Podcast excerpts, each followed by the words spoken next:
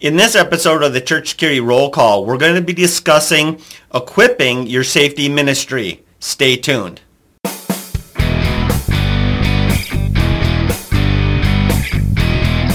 Hi, this is Chris with Sheepdog Church Security, and this is your Church Security Roll Call. Today we're going to be discussing the article, Gearing Up for Safety. If you'd like to read that article, go to our website, sheepdogchurchsecurity.net, and look under the News tab. So let's begin in the Bible as we always do. This one is 1 Chronicles 12, verse 33, and it reads like this. Of Zebulun there were 50,000 who went out to battle, expert in war with all the weapons of war, stout-hearted men who could keep ranks. Great verse for us today because what I'm focusing on and what we're focusing on is those weapons of war. Now, typically when that phrase is used, we're talking about, you know, in this time, you know, who knows, catapults, swords, slings, who knows. But there's more to that. You know, as somebody who used to be a logistics officer for the Army, is it's more than just the it's more than just the guns and the bullets. It's also about um, food, chow. It's it's about you know warm weather, you know, or you know cold weather gear. It's about so many other things that soldiers have to have to be prepared to do the the job to succeed in the mission. So let's get in some news articles. Um, the first one is Fairfield, California, October 22nd through the 24th, 2018. About 3 a.m., a thief enter, entered the church parking lot on a bicycle. He tried to grab one security camera, but couldn't get it. Then he went to the others, pulling three of them down. The entire incident was captured on video and um, before the cameras went blank. uh, the gates were unlocked and the pastor after this said they're going to start locking their gates. All right, next one. Morris County, New Jersey, November 26th through the 17th. A man was arrested on Sunday for breaking windows at four churches in the city of Morristown um, on a Saturday night. He was identified from surveillance camera footage and outside lighting for each of the churches. So they had good lighting out there, so the cameras were more effective. Next thing, medical equipment. All right, Hilliard, Ohio, undated. United Methodist Church of Hilliard is offering the use uh, um, to use offering the use of used medical equipment such as crutch, crutches and a wheelchair and other items that other people in their community might need. Uh, Blue Springs, Kansas, February 2014. A retired minister had a heart attack while preaching. A nurse in the congregation attached the AED, which advised her to push harder and then advised uh, for a shock, which she did. Um, EMTs arrived and took the pastor to the hospital where he received a pacemaker. Uh, Pittsburgh, Pennsylvania, October 27, 2018. An active shooter wounded several persons in a synagogue during Sabbath services, killing 11. Volunteers and police saved lives by using tourniquets. Many citizens um, and emergency responders in Pittsburgh in the Pittsburgh area received Stop the Bleed training in how to use tourniquets. Um, that kept the death toll um, from being higher. In fact, by reading that story, it's probably two lives that they saved. And I'm sure that makes all the difference to them and their families. All right, next one, evacuation cribs. Uh, Nashville, Tennessee, April 6, 2011. The Southern Baptist Convention, through the Baptist Press, notified the SBC churches and institutions of a revision of safety rules by the U.S. Consumer Product Safety Commission. The items of concern were cribs used by nurseries and churches and daycare facilities. They need to be made stur- uh, with sturdy materials. Um, the drop sides need to be redesigned to prevent injuries to infants and younger toddlers. Um, and note that this change happened 11 years ago. So, um, you know, all of us, and I'm kind of jumping ahead here, but evacuation cribs, proper evacuation cribs are essential for our nurseries. All right. Columbia, South Carolina, March 28, 2017. A child care licensing expert from the South Carolina program of infant toddler care answered a question about using evacuation cribs for sleeping infants. The expert said that according to the chief of fire and life safety and in the South Carolina Department of Social Services, evacuation cribs can in fact be used as regular cribs. Of course, great. Um, this means that the church nursery does not need to keep evacuation cribs separate but include them among those being um, being used regularly. This is a good thing for us because what this means is this, and I'm like I said, I'm kind of getting off script here a little bit, but evacuation cribs are extremely important, especially if the number of kids in there outnumbers the, the number of adults. So let's think through this a little bit. One adult theoretically could grab two kids and evacuate with them right?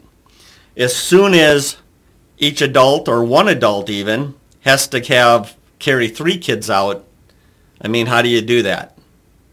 It's very difficult. If you have evacuation cribs, and evacuation cribs for the most part, they're made extremely sturdy, and probably the most visual thing that you'll notice is the size of their tires are not those little two-inch tires that you'll see on some cribs or no tires at all that you'll see on cribs. It has larger tires and that helps it move over terrain and thresholds and other things that might be in the way.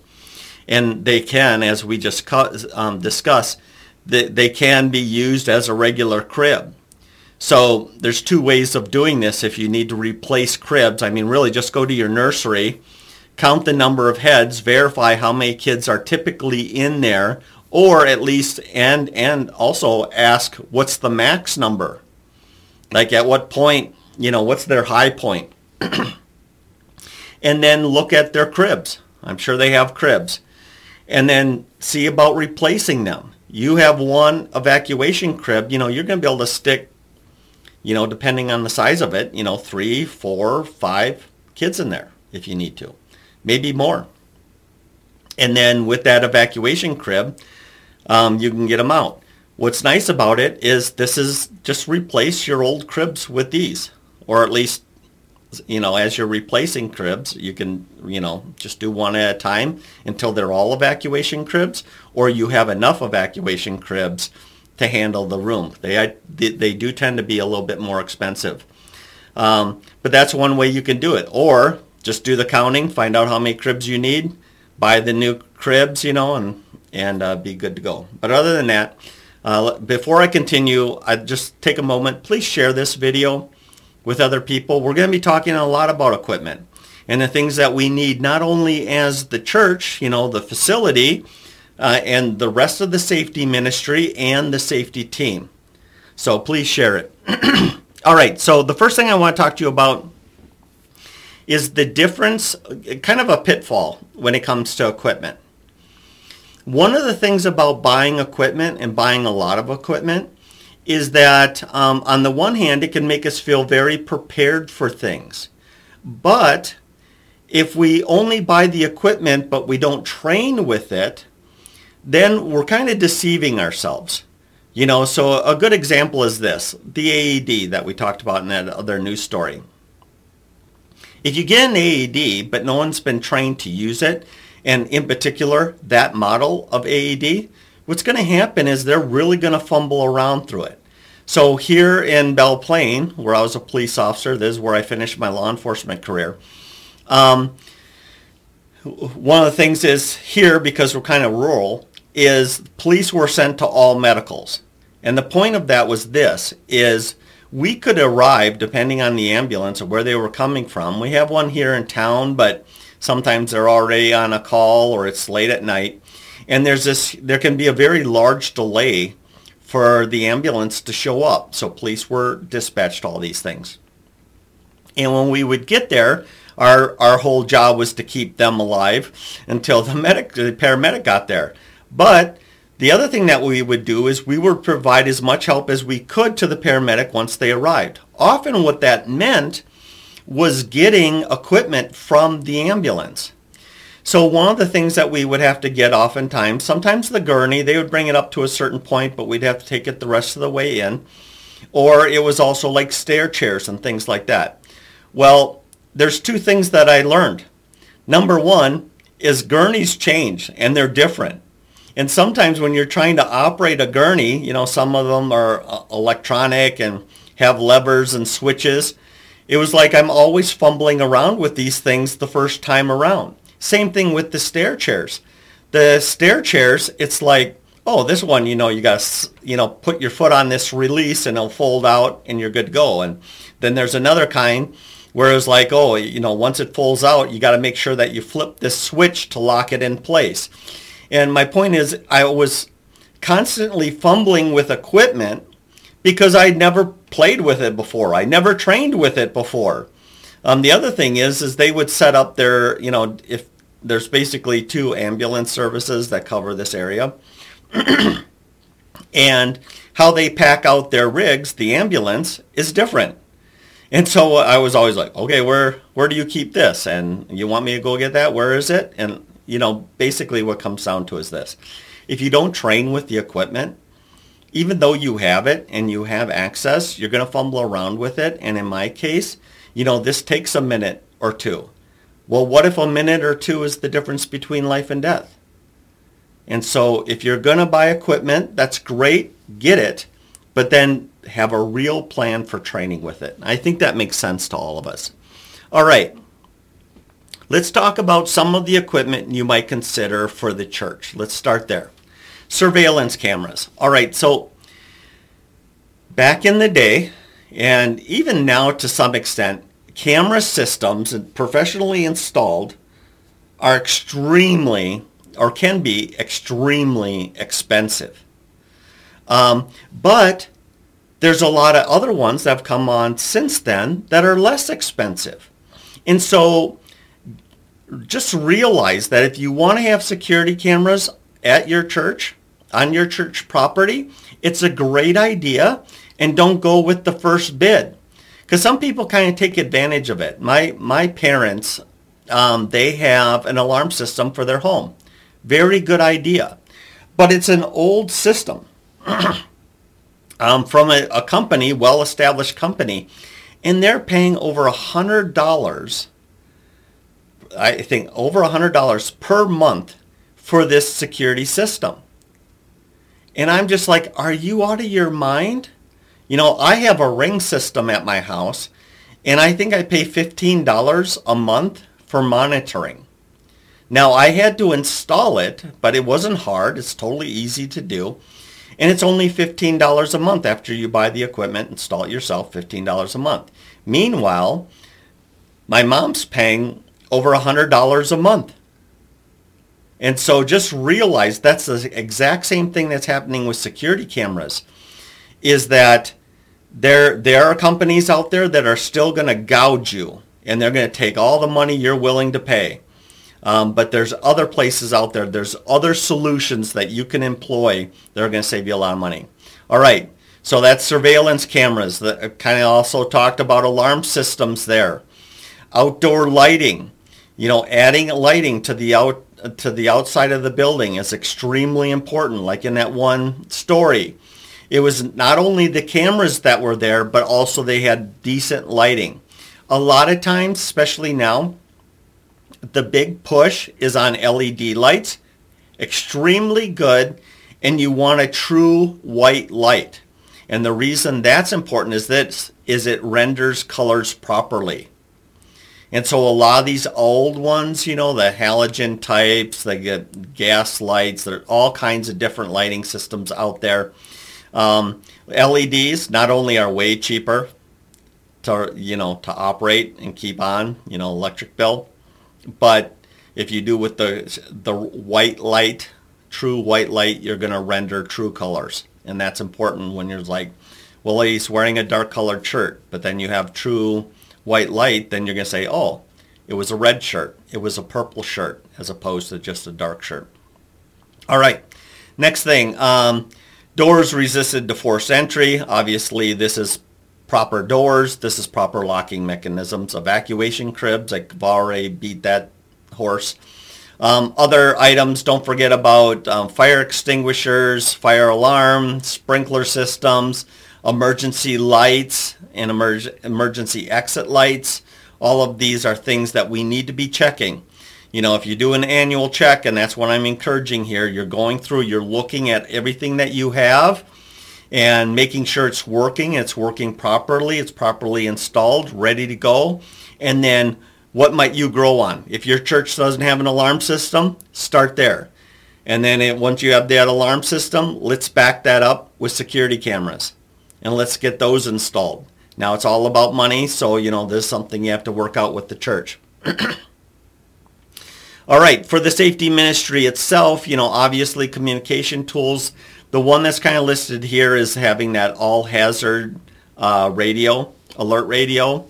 This is um, something that you they've really come a long way.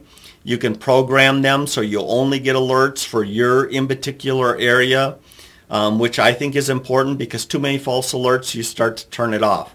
You t- tune it out. But if you have that programmed and programmed, if that goes off for your, they call it SAME technology, S-A-M-E, it's an acronym, and don't ask me what it means right now. Um, but it really narrows down. So that way you're not getting alerts for, you're only getting alerts that affect your in particular area. And that's extremely important. All right, the other thing is medical equipment. We're talking everything from medical cabinets, right? Installed in the kitchen, installed in the office, installed in the children's area. The one in the children's area should be mounted high enough so kids can't reach it, um, but adults can to get things out. And um, also maybe a first aid kit at the Welcome Center if you have one, because people will come there and say, you know, I got a boo-boo and be like, oh, no problem. Let me give you a Band-Aid or, you know, let me give you some Tylenol or whatever it is. Next thing is uh, equipping team members. Now, this is where it gets a lot more complex depending on how you run your team. So the first thing is this, is I believe in having two types of safety team members. I like the ones that are in plain clothes and are not marked. And I like ones that are marked, you know, maybe wearing a black polo, you know, so here's my shirt.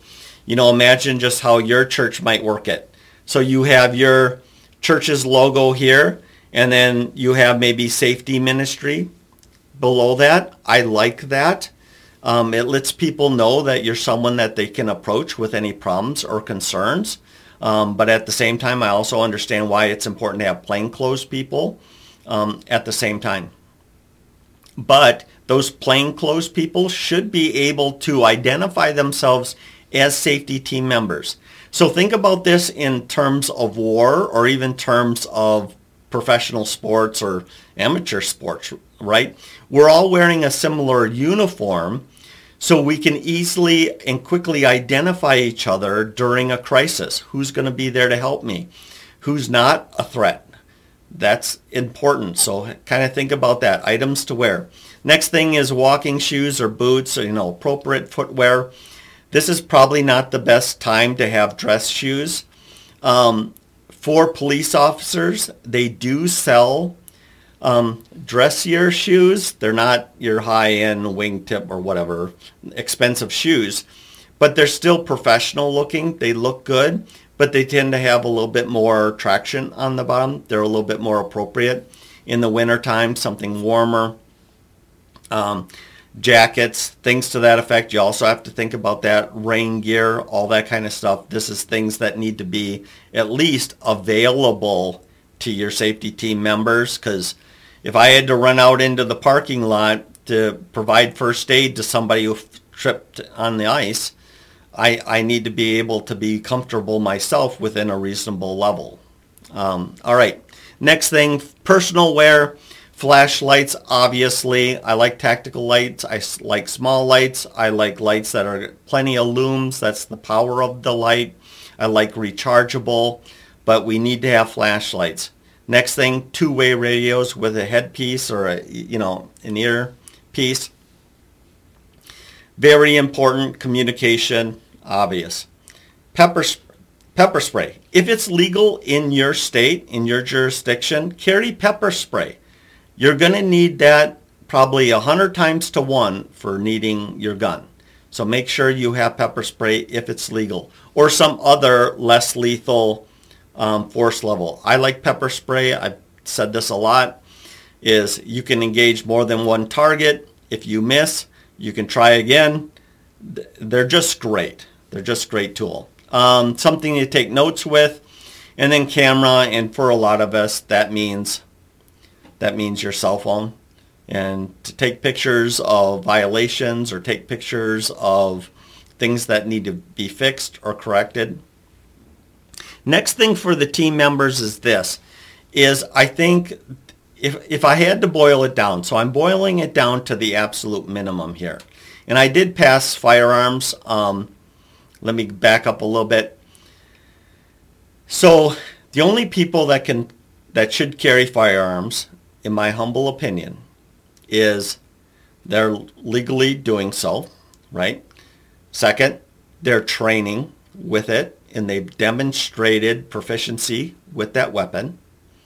And um, and they're in the right mindset to carry it.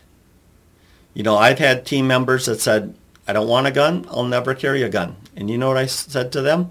Awesome. You know you better than I do. And if you know that carrying a gun is not right for you, I don't want you to carry a gun. That's fine. Um, so they have to have the right mindset. They're willing to carry, they're legal to carry, they're trained to be able to um, be proficient with that weapon. So moving on from there, let's get into medical response. Once again, this is minimum standard. You should have medical gloves. Medical gloves are going to protect the safety team members from any person they're helping. They're going to be used as you're responding to a medical situation, even if you're just going to touch their forehead to see how hot they are, or maybe it's a little bit of compression or whatever. Um, medical gloves not only protect you from all the different viruses and diseases that are out there, but it also creates um, a mental um, barrier. So a lot of times these situations have an ick factor. They're gross and it's like oh, oh my goodness i can't believe i'm going to have to you know have blood or vomit or other body fluid on my hands. If you have the gloves you just feel like you can do more. It it, it really protects you. The next thing is minimum is a tourniquet. The thing with a tourniquet is this is if you get a major artery clipped broken shot stabbed whatever that person only has seconds. And so you can't wait for somebody to go run and get the medical bag and then run back. If you need a tourniquet, you need it now and you need to apply it now. The, the longer you wait, the higher risk they are at dying. And maybe even yourself. Imagine you're the person that has a major bleed on one of your limbs. You have to be able to save yourself as quickly as possible. You know, we're losing blood and we're losing it fast, or they're losing blood and they're losing it fast. The sooner we can cut that off, the better. So there's my minimum. Medical gloves and a tourniquet. Minimum. If you can have more, pressure bandage, great. Uh, CPR mask, great, all that stuff. There's a lot of other things you can, you know, carry. Um, but yeah, at least gloves and tourniquet. So that's basically it. I'm really going to encourage you to get the download. Um, it's got more details to it. It's a summary of all of this. I just ran through it a, very fast, and I kind of had to, right? Because we had a lot of equipment to talk about. By all means, get that. Also, the other thing is this, is um, it's almost the new year. And uh, it, towards the middle end of January, we're starting our next quarter. And so this is a great time for you to jump on there and, and get your team registered. Get your safety teams registered. Get your church registered. Or at least jump in there on your own and get registered for this next quarter and it's going to really help you to we're going to talk we talk a lot about a lot of these things and much much much more so by all means check that out once again sheepdogsecurity.net look under the training drop down and they have uh, individual and training bundles. Training bundles are your team. Individual is you. So check it out. Finally, if you like this video, please comment, like, share, all that good stuff. Let's have a discussion in the comment section.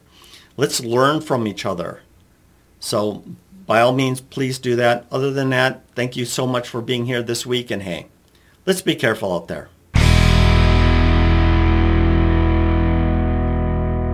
This program is made for informational purposes only and should not be taken as legal advice.